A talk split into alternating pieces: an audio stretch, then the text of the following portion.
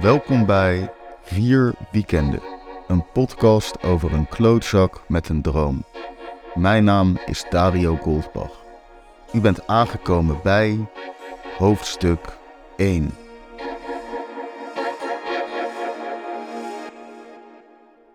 Kan je je vriendin dumpen omdat ze buikpijn heeft? Mag dat? Kan dat volgens de ongeschreven regels die ongetwijfeld bestaan? Ik bedoel, godverdomme. Nee, er zijn geen regels. Regels bestaan niet, ongeschreven of niet. We wonen in een vrij land. Je bent jong en je wilt wat. Toch? Dingen die niet mogen staan opgeschreven in een wetboek ergens in een rechtbank of zo. En hoewel ik, zoals iedereen behalve rechtenstudenten, nog nooit een wetboek opengeslagen heb, bestaat er volgens mij geen regel tegen het dumpen van meisjes die buikpijn hebben. Als je midden in de nacht op een uitgestorven kruispunt met je swapfiets door rood rijdt, word je met een beetje pech bekeurd. Boom, boete. Best een hoge ook. Terwijl je niemand kwaad doet. Maar voor het van de een op de andere dag uitmaken van een relatie naar drieënhalf jaar, omdat je vriendin buikpijn heeft, niet. Niemand flitst je, ongeacht bedoeld of onbedoeld kwaad. Beter, anders was ik vorige week bekeurd. Vorige week, al die teringzooi vorige week. Jaap Japenga, smeerlap, hij was bijna dood. Hoewel ik blij ben dat hij niet stierf, vind ik het verschrikkelijk dat hij nog leeft. Mijn stamkroeg, Club Kopstoot, kom ik ook nooit meer binnen. Allemaal veertjes schuld. Was ze maar gewoon een beetje normaal, minder gestoord. Struggles spoken door mijn hoofd als ik sta te zeiken in de verouderde wc van de zaak. Tijdens het pissen mik ik mijn straal nooit in het water in het midden van de pot. Dat maakt zo'n teringherrie. Ik mik altijd links ernaast tegen het porselein. Zo heb ik rust in mijn hoofd en kan ik denken aan belangrijke dingen zoals bekeuringen voor break-ups en de dood maar levende Jaap. Nu sta ik voor de spiegel. Dit is mijn hoofd. Zoveel is er niet te zien, maar ik bekijk het dagelijks. Ik zou niet zeggen dat ik echt wallen heb, maar het is duidelijk dat ik te weinig slaap. Ik ben redelijk bleek en redelijk dun. Een beetje als een A4'tje. Lijkbleek, spierwit, zonneschijn. Ik heb zonneschijn nodig. Vakantie, emigratie. Weg hier. Weg van al dat gezeik en gepriegel. Weg van die verknipte veertje en die moordlustige Jaap. Al is het maar voor een tintje. Met enige moeite haal ik mijn hand door mijn ongewassen haar. Ik schud het een beetje heen en weer en fatsoeneer mijn roemelige mat. Ik heb geen revermat, meer een Haagse mat. Een roemelige mat. Het is belangrijk dat mijn mat roemelig is, maar wel zoals ik dat wil. Terug in de winkel neem ik plaats achter het marmeren bureau. Terwijl ik bedenk dat ik het tafelblad echt een keer moet afstoffen, open ik mijn sociale media. Ik scroll door de eindeloze zooi domme filmpjes, vakantieselfies en reclames. Ik heb hier net ook allemaal naar zitten kijken. Toch scroll ik door. Ik scroll denk ik niet per se omdat ik iets nieuws wil zien, eerder omdat ik wat ik nu zie weg wil hebben. Dweilen met de kraan open. Na enkele minuten slaag ik erin om mijn ogen weg te trekken van deze overgeëdite stroom internetbraaksel. Ik kijk door de ruimte. Dit is mijn werkplek, deze winkel, waar ik al echt iets van zeven jaar werk. Steengoed, zo heet de winkel. Het is een winkel waar stenen worden verkocht. Gadverdamme, wat haat ik deze winkel. Vooral de naam. Steengoed. We verkopen elke steen behalve baksteen. Dat is de slogan. Echt geen goede grap. Nog nooit om gelachen. Als ik de telefoon opneem, zeg ik: Steengoed, we verkopen elke steen behalve baksteen met Sebas. Geen klant heeft ooit gelachen. Eerst vertikte ik het om deze verschrikkelijk domme combinatie woorden uit te spreken wanneer ik de telefoon opnam. Totdat Harry van der Haak, de koning der kiezels, mijn baas, dat doorkreeg. Hij begon om de zoveel tijd zelf naar de winkel te bellen om te checken of ik het wel zei. Als ik de telefoon niet opnam met de slogan, vroeg hij: Verkopen jullie ook baksteen? Op zich wel een goede grap, hoewel ik er nooit om heb gelachen. Deze winkel liep ik op mijn zeventiende binnen. In die tijd was ik in de fase van mijn leven dat ik elke dag heel veel jointjes rookte. In de pauze, onder het spijbelen, op bankjes of in parkeergarages, in parkjes of achtertuinen. Fuck, ik blode eigenlijk overal. Altijd. Ik moest ook wel echt knetterstoned geweest zijn. Waarom liep ik anders een willekeurige stenen winkel op de Boekhorststraat hier in Den Haag binnen met de vraag of ze werk hadden. Harry keek op van achter dat marmeren bureau en vroeg: Maar hou je wel echt van stenen? Ik vind stenen wel chill. Wat een stoned antwoord. Onbegrijpelijk dat Harry mij in dienst nam. Ik stonk naar wiet en ongemakkelijk puberzweet. Later begreep ik waarom Harry mij aangenomen had. Als je geen steen was, lette hij namelijk niet zo op je. Dat is waarschijnlijk waarom ik hier na zeven jaar nog steeds zit. Niemand let op me. Dat vind ik fijn. De derde middag dat ik zo stoond als een koalabeertje binnenkwam bij Steengoed, gooide Harry een sleutelbos naar me. Ik ving hem niet. Je weet hoe een kassa werkt, je weet hoe de sleutel werkt. Ik ben naar Peru voor een excursie. Harry zei niet eens hoe lang hij weg zou zijn om ergens tussen de spugende lama's op zoek te gaan naar stenen. Het boeide me ook niet. Ik ging achter dat marmeren bureau zitten en stiekem blowen, achter in het kleine tuintje. Betaald blowen. In mijn ogen had ik de beste baan ter wereld. Er kwamen op elke willekeurige dag sowieso drie mensen binnen. 1. Toeristen op zoek naar de koffieshop. On the corner on your right hand side. 2. Mensen die vragen of we ook wierook verkopen. Nee. 3. Hippies. Bah. Deze mensen kon ik handelen. Deze mensen kon ik aan terwijl ik met mijn droge wietbek aan een aloe vera drankje lurkte. Maar soms, misschien eens per twee weken, dan gebeurde er iets. Dan kwam er een kenner binnen. Meestal herkende je die aan hun outfit. Zo'n outfit met heel veel ritsen. Je weet wel. Broeken met zakken met ritsen aan de zijkant van je knieën. Super onhandig. Moet je bukken om iets uit te vissen. En jassen met zakken met ritsen op willekeurige plekken op het lichaam en soms ook op de mouwen. Hier en daar zelfs klittenband. Soms ook afritsbroeken en shit. Afgrijselijk. Als een kenner binnenkwam, verstijfde ik. Paranoia van de THC die in mijn brein opperbevelhebber was. Er was namelijk een probleem. Ik wist dus niks van stenen. De enige steen die ik kon benoemen was baksteen. En die verkopen we dus niet. Elk gesprek wat ik met een kenner voerde was zo pijnlijk, zo ongemakkelijk, zo tenenkrommend. Ik voelde me net een kind als de kenner de winkel eindelijk had verlaten. Zo klein, zo hulpeloos. Hoewel ik stenen steeds meer begon te haten, ging ik mij erin verdiepen. Boeken lezen, documentaires kijken. Het blowen werd steeds minder. Het blowen stopte. Ik was op een blauwe maandag zelfs naar een lezing geweest. Eentje waar ik vanaf wist omdat Harry de hele zaak met posters had volgeplakt. Ja, ik moest deze kenners te slim af zijn. Niet voor hen, niet om de klanten te helpen. Nee, zeker niet. Ik wilde mezelf kunnen helpen. Ik moest hen kunnen aftroeven.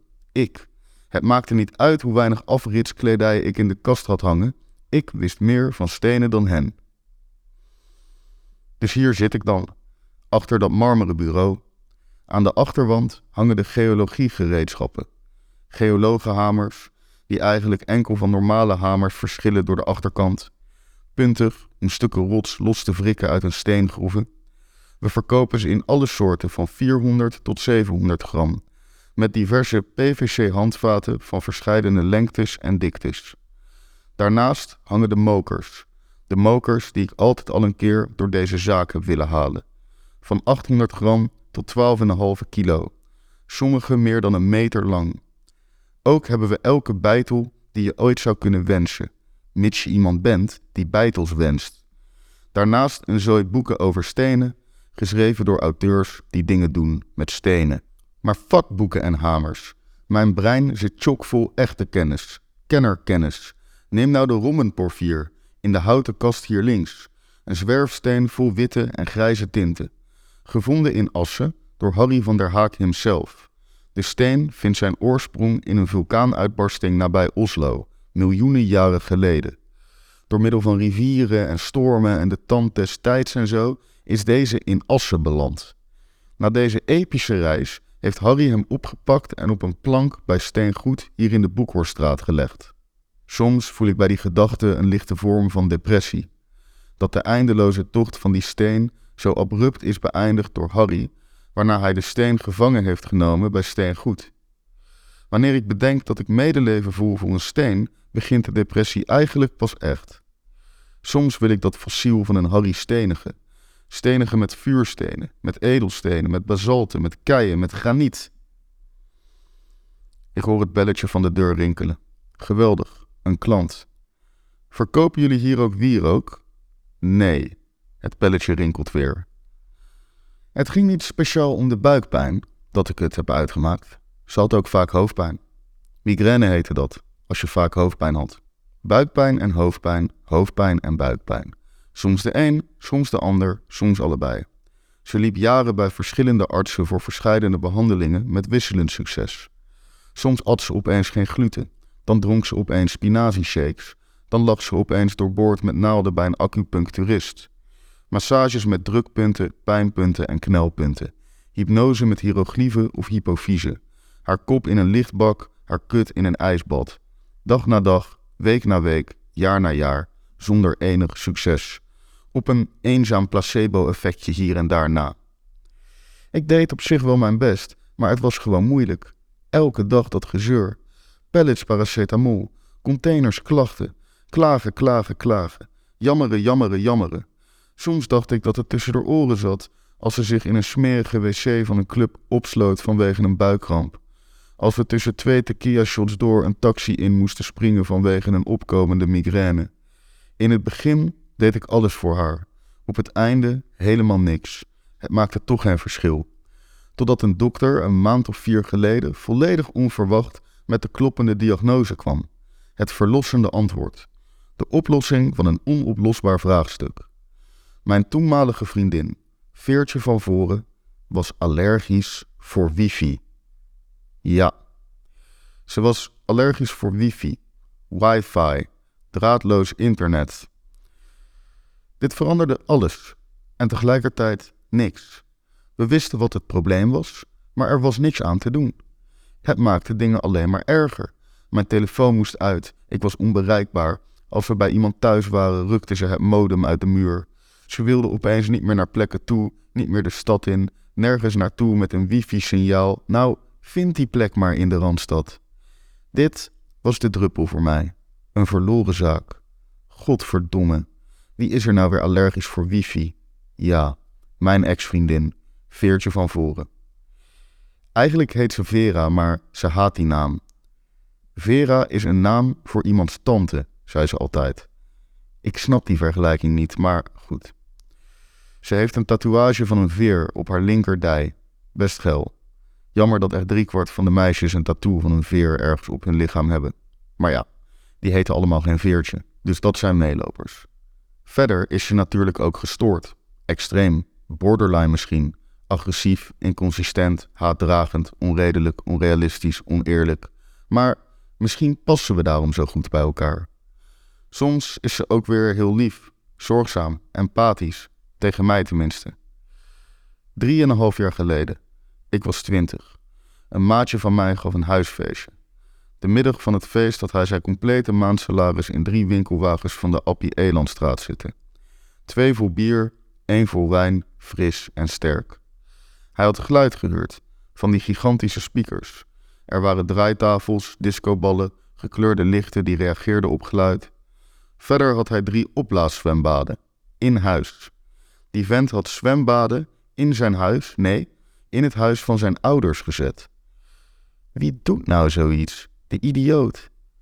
Toen de politie om half vier s'nachts, na meerdere waarschuwingen, met vier auto's voor de deur stond, waren de mensen in het huis in verschillende stadia van naaktheid. Ik zat bijvoorbeeld in mijn boxer in een zwembad. Het water bestond denk ik voor 30% uit bier, 20% uit wodka en 10% verschillende types lichaamssap. De muziek ging uit en het licht ging aan. Iedereen moest het pand verlaten. Maar iedereen was zijn kleren kwijt. Er waren meer dan honderd man in het huis die de politie niet echt half naakt de straat op kon sturen. In de chaos die hierop volgde, ontmoette ik Veertje. Pas toen de politie het licht aan had gedaan, was duidelijk te zien hoe doorschijnend haar lingerie eigenlijk was. Ik fixte een trui en een soort joggingbroek voor haar. Buiten had ze het ijskoud. Ik was haar beschonken hittebron. En zo was de seks die hieruit volgde. Heet en beschonken, dronken en onhandig. Niemand kwam klaar. Ik zou die nacht kunnen zweren dat ik een waterbed had. Vanaf die nacht was alles anders. Ik had een vriendin. Door toedoen van de politie. Geen bekeuring, maar een beloning. Ik had nooit eerder een relatie gehad. Veertje van voren. Mijn perfecte match. Ze was een seksueel mens. Ze was niet bang. Integendeel, ze was uitdagend. Vanaf ons eerste oogcontact was dat duidelijk. Ze was luidruchtig die eerste keer in dat nepwaterbed. Ik dacht dat het met de drank te maken had, maar dat bleek onwaar. Op dat moment had ik eigenlijk nog niks gezien. Het was het tipje van de sluier, het topje van de ijsberg. Het kostte haar enige weken om te vragen wat ze vanaf het eerste moment al wilde. Ik wil dat je me vastbindt. Het belletje rinkelt weer. In één oogopslag is het duidelijk. Een kenner. Ik tel zes horizontale ritsen op zijn lichaam en één verticale op de mouw. Alles wat hij aan heeft is kaki. Ik schat hem toch wel boven de 65. Hij loopt langzaam door de winkel met het postuur van een banaan. Jezus, wat loopt die vent krom. Ik snap niet hoe dat gebeurt, dat mensen zo krom gaan lopen. Kan dat bij mij ook? Hoe lang duurt het nog tot ik ook inzak als een vergeten trekharmonica? Niemand die je nog wil bespelen. Terwijl ik verzonken ben in gedachten over ouder worden, merk ik niet dat hij opeens pal voor mijn neus staat. Ik schrik op. Er is iets mis met zijn linkeroog. Ik weet niet echt wat. Blind, glas, lui. Het ziet er niet uit. Ik ben hier vandaag voor een erg speciaal mineraal. Harry zou gelijk geantwoord hebben dat we geen baksteen verkopen, om zelf in schaterlachen uit te barsten, maar ik heb geen tijd voor grapjes. Ik wil die vent zo snel mogelijk de zaak uit hebben. Ik kom hier ook voor mijn rust. Wat dacht u van deze? Ik sta op en loop richting een fraai cuprosloodesquiet. De groen-gele giftinten van dit kristal liegen er niet om. Het is een radioactief nesosilicaat, leg ik uit. Verveel mij niet, jongen. De mineralen en edelstenen die hier te vinden zijn, doen mij niks. Ik vraag me af wat hij hier dan doet. Misschien mis ik nu wel iets op de socials. Bah, een verwerpelijke gedachte. Maar de kern is juist. Alles beter dan zo'n ritse monster in de zaak. Wat een inbreuk op mijn privacy dit. De heer van der Haak heeft de steen gisteren voor mij aangekocht in Denver, zegt hij op een heel eng toontje. Inderdaad, Harry is op de Denver Gem and Mineral Show. Deze engnek moet een van zijn rotsmaatjes zijn. Het mineraal zal per post aankomen op dit adres. Mijn naam zal op het pakketje staan. Ik verzoek je om uiterst voorzichtig met het delicate materiaal om te gaan.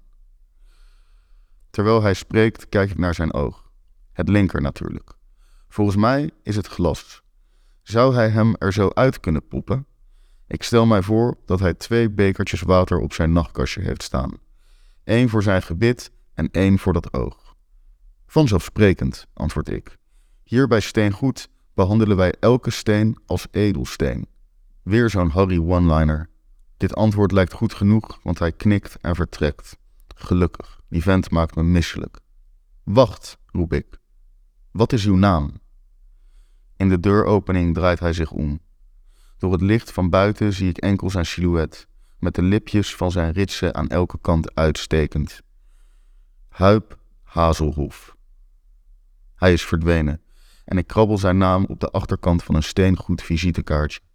Waarom heeft die vent niet gewoon gebeld?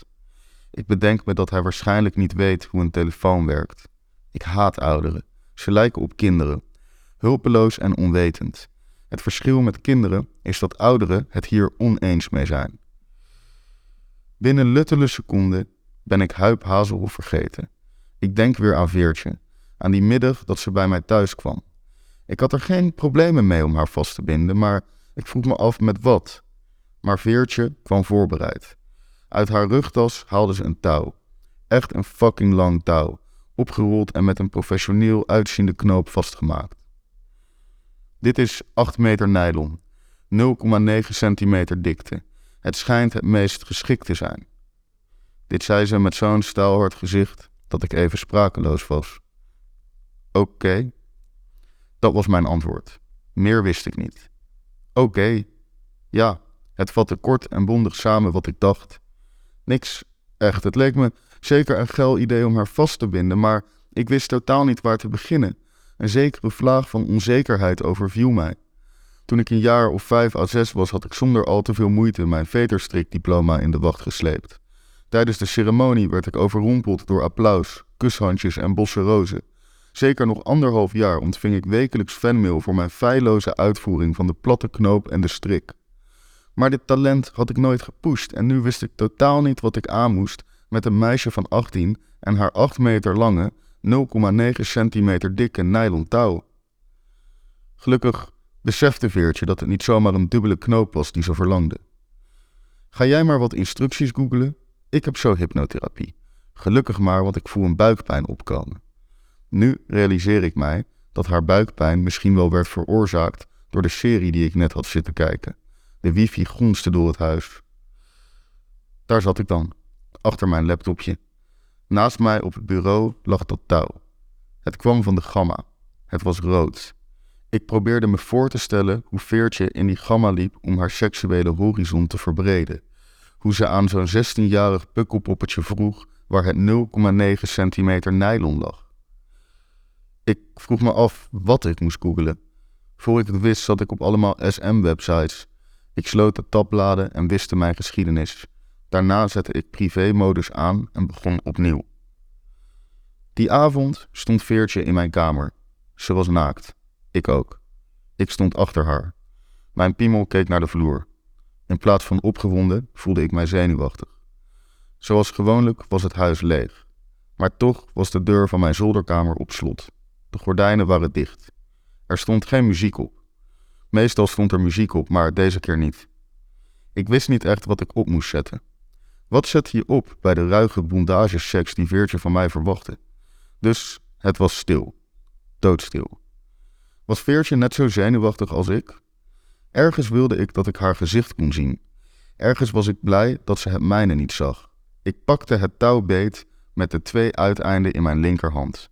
Ik volgde de twee delen van het touw met mijn andere tot ik het midden had gevonden. Dit noem je de bite. Dat had ik net geleerd van het internet. Ze hield haar lange donkere haar omhoog met beide handen.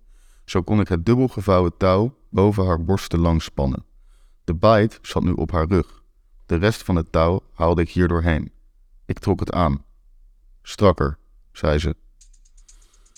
Toen ik de opwinding in haar stem hoorde, gleden alle zenuwen van mij af. Opeens voelde ik mij vrij zeker van mijn zaak. Ik had de how-to-video's bekeken op vreemde SM-fora. Ik wist waar ik mee bezig was. Ik had de complete macht. Veertje was van mij. Het touw spande ik nog een keer om haar lichaam, onder haar borsten nu. Dit zorgde voor een soort push-up effect. Ik trok het flink strak door de bite. Er ontsnapte een kreuntje uit Veertjes lippen. Nog een keer het touw boven de borsten langs zoals de eerste keer, door de bite, nu over haar rechterschouder. Kruislings tussen de borsten, lus om het onderste touw, kruislings weer naar boven over de andere schouder, hard aantrekken door de bite, een knoop erin zoals ik op mijn vijfde had geleerd voor mijn veterstrikdiploma en het nylon harnas zat. De twee uiteinden van het touw hingen van de knoop op haar rug naar de vloer. Mijn piemel keek ondertussen naar Veertjes naaktheid. Er was een kort moment van stilte. Stilte in mijn zolderkamer. Geen geluid, geen beweging. Maar opeens was er geen tijd te verliezen. Ik greep het harnas bij de knoop en trok haar naar mij toe. Mijn adem in haar nek, mijn lid op haar bil, mijn vingers tussen haar lipjes, nat. Na een paar seconden trok ik de knoop naar voren zodat ze niet anders kon dan voorover buigen over mijn bureau. Bierblikjes, asbakken, ongeopende blauwe brieven vielen op de grond. Ik ging in haar. Vanaf dat moment voelde ik iets wat ik nooit eerder had gevoeld. Duisternis. We voelden het samen. Het ontwaakte uit een millennia lange winterslaap. Oermensen. Een primaire rauwheid terwijl ik haar gezicht op het bureaublad drukte. Het was ongecontroleerde agressie. Ik deed haar pijn. Ik wilde haar pijn doen. Het was alsof iets wat sociale normen en religies eeuwenlang hadden verdrongen, opeens naar buiten kwam. Het daglicht zag in het donker, want ik wist dat zij hetzelfde dacht. Haar lichaam schokte terwijl ze klaar kwam. Ik kwam in haar, de eerste keer dat we tegelijk kwamen, en opeens was die stilte daar weer. De seks duurde korter dan het knopen van het touw, maar we wisten het allebei. Dit was pas het begin. Veertje lag tegen me aan op bed, de asbak op mijn buik. We zeiden niks tegen elkaar, we inhaleerden. We hadden urenlang seks gehad met dat touw. Na de eerste keer was alle schaamte verdwenen.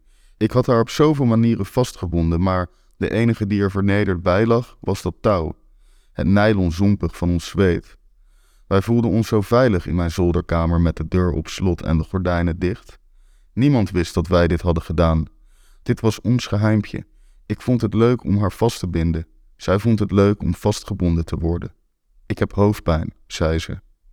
Ik stond op en pakte een paracetamol. Ik struikelde half over het touw. Ze lachte. Ik pakte het touw op en sloeg het als een zweep op die tattoo op haar linkerdij. Zo hard als ik kon. Ze gilde. Daarna keek ze me weer staalhard in de ogen. Ik stapte op haar af, touw in hand. Opeens besef ik hoe anders die tijd was, drieënhalf jaar geleden. Ik bedoel, Veertje heeft mijn ouders natuurlijk nooit gekend. Ik had hun huis toen al voor mezelf. Maar de sfeer was zo anders. Ik deed de deur nog op slot, alsof ze elk moment binnen konden stappen. Dat dacht ik toen nog. Tegenwoordig is het wel anders. Het is mij, om het even natuurlijk, maar mijn ouders, mijn ouders, die zijn er niet meer. Vier weekenden is geschreven en voorgedragen door mij, Dario Goldbach. De novelle is origineel uitgegeven door People in Print van Haags cultuurbordeel Pip. De muziek is door Shamsuddin. Mijn literaire debuut, De man die alles had, verschijnt in juni bij de Arbeiderspers. Blijf op de hoogte via de Insta Dario Goldbach. Bedankt voor het luisteren.